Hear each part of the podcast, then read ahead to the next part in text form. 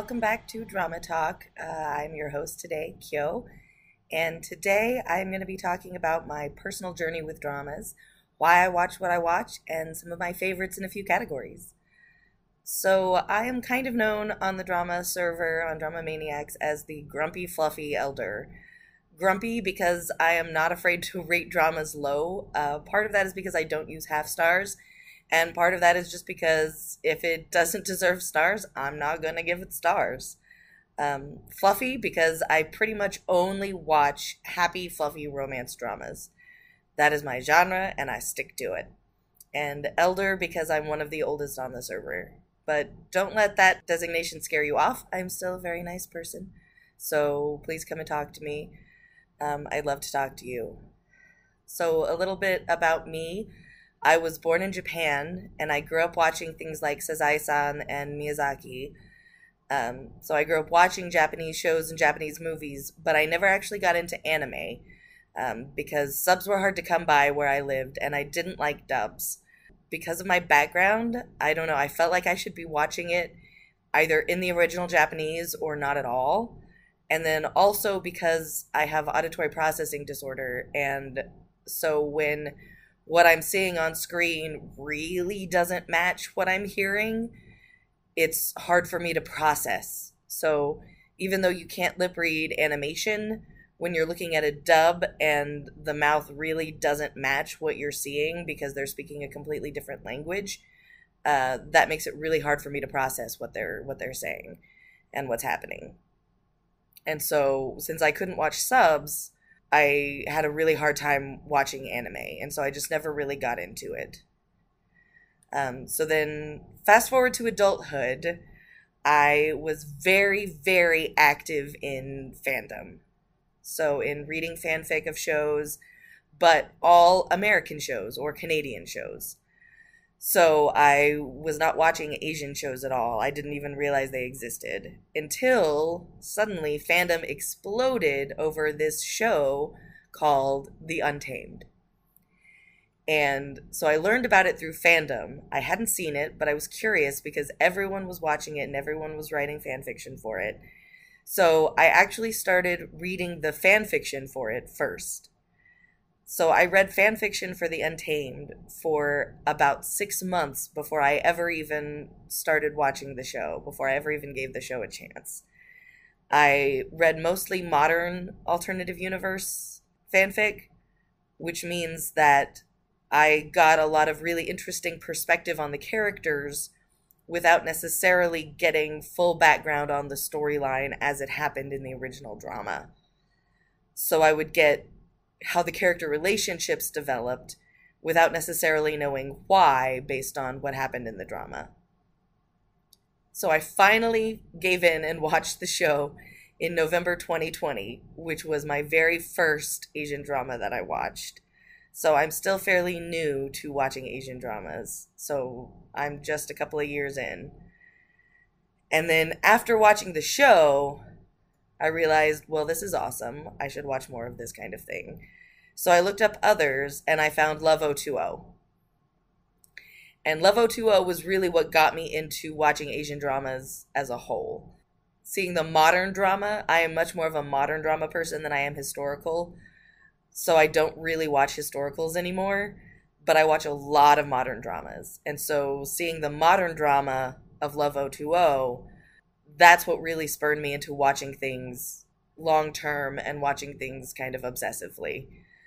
So after Love O2O, I found Accidentally in Love.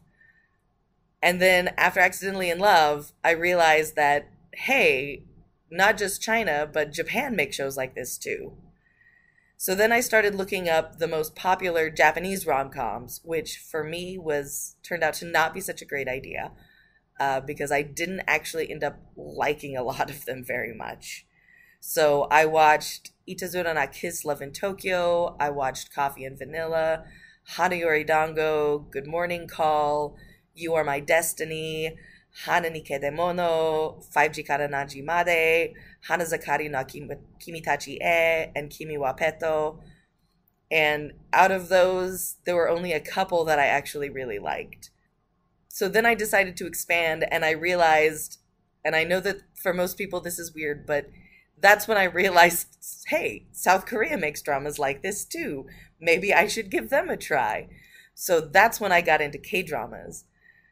And so I watched Coffee Prince, which was my first K drama, Boys Over Flowers, Her Private Life, Introverted Boss, Wednesday 3:30 p.m., Sungkyunkwan Scandal. And meanwhile, I was still interspersing those with some Chinese dramas and some Taiwanese dramas, like Fabulous Boys, Lucky's First Love, Best of You in My Mind, Meteor Garden.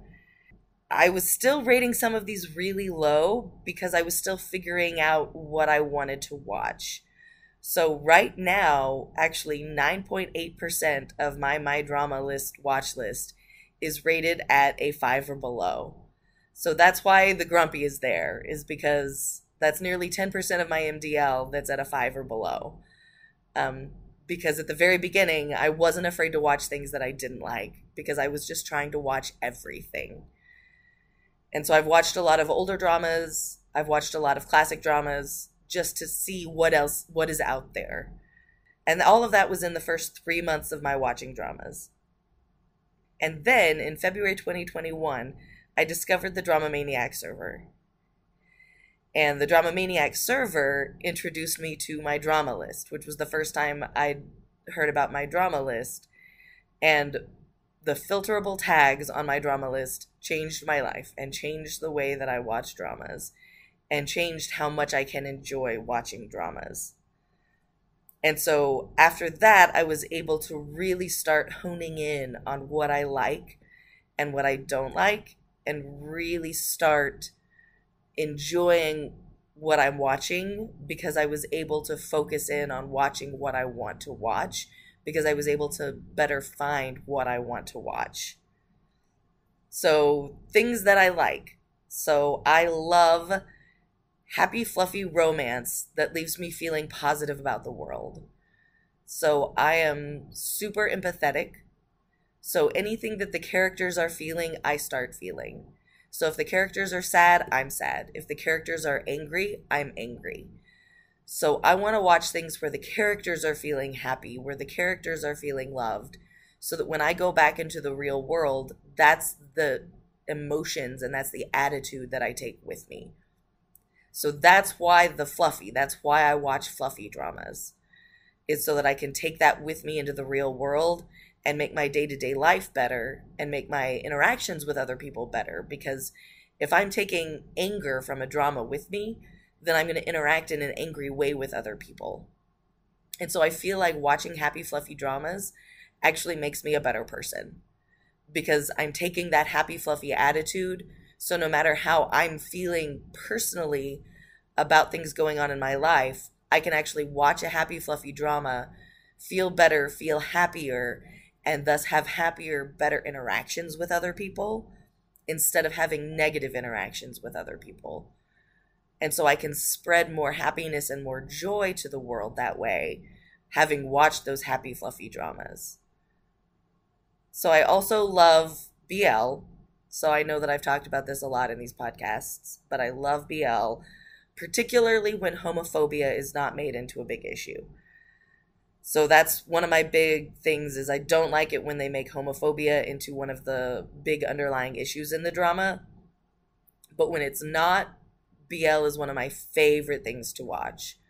So I've recently just this year started to watch airing dramas, but I pretty much only watch airing BLs. So that's the only thing that's been able to keep my attention long enough to do airing dramas is if they're BLs but I keep having a list, you know, of, of five or six BLs that I'm watching that are airing. And it just keeps on going. As one finishes, I start a new one. And I can actually keep up with that, where I thought I'd never be able to watch airing dramas before, but I found that as long as they're BL, it keeps my interest. And then I've also talked about this before, but I love cross dressing. Oh man, I love cross dressing. So on the server, anytime a new drama comes out that has cross dressing, everyone always tags me because they know how much I love cross dressing. It's it's a well known thing in the server. It's a joke almost uh, that you think of cross dressing, you think of Kyo. So that's one of my favorite tropes. And then I really like domesticity and cohabitation.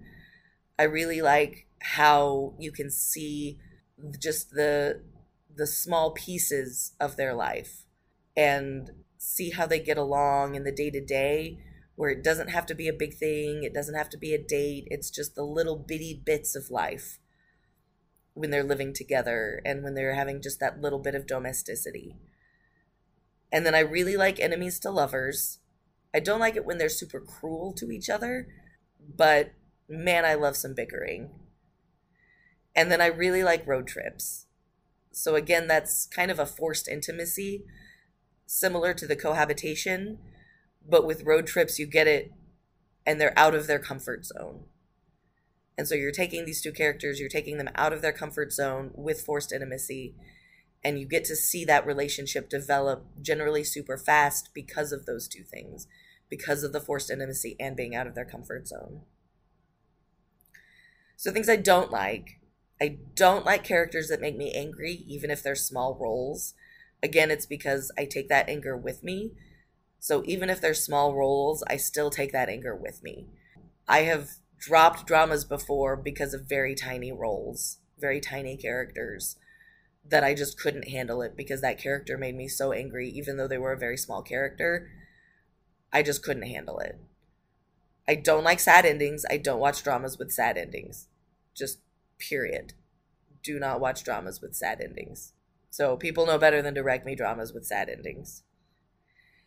And I don't like really cold or mean leads. So that'll also get me to drop a drama. Is if the lead, even if they warm up later on, if they start out being too cold or too mean, I usually can't handle it. Because I want there to be at least some sort of relationship potential.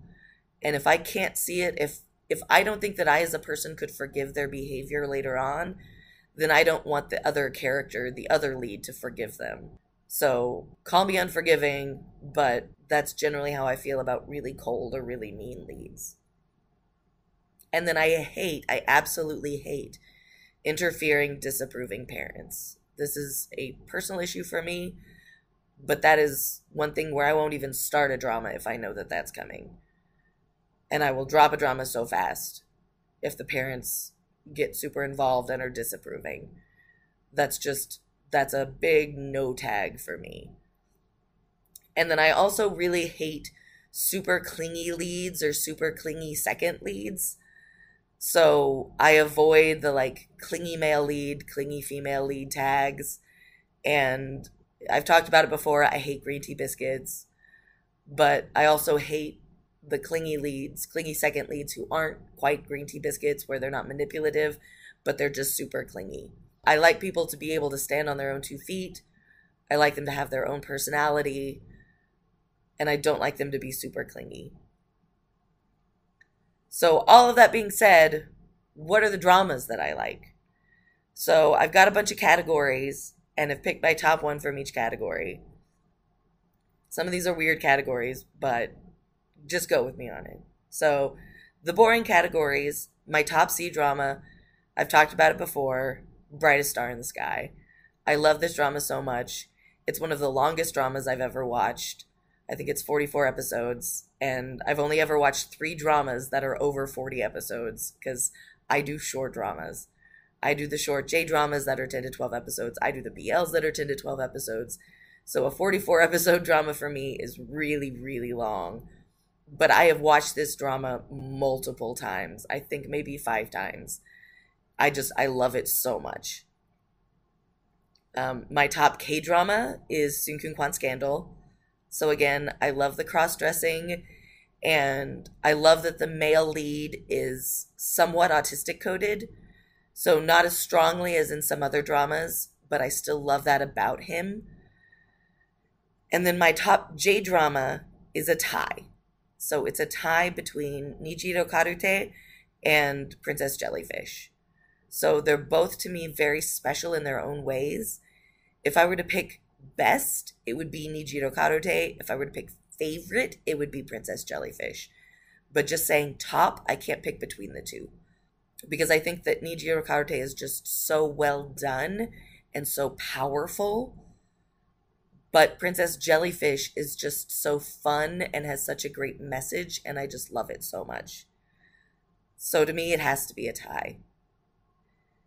And then my top BL, I know it gets a lot of flack sometimes because it's so popular. So it's got a lot of hype and a lot of flack, but it's 2gether.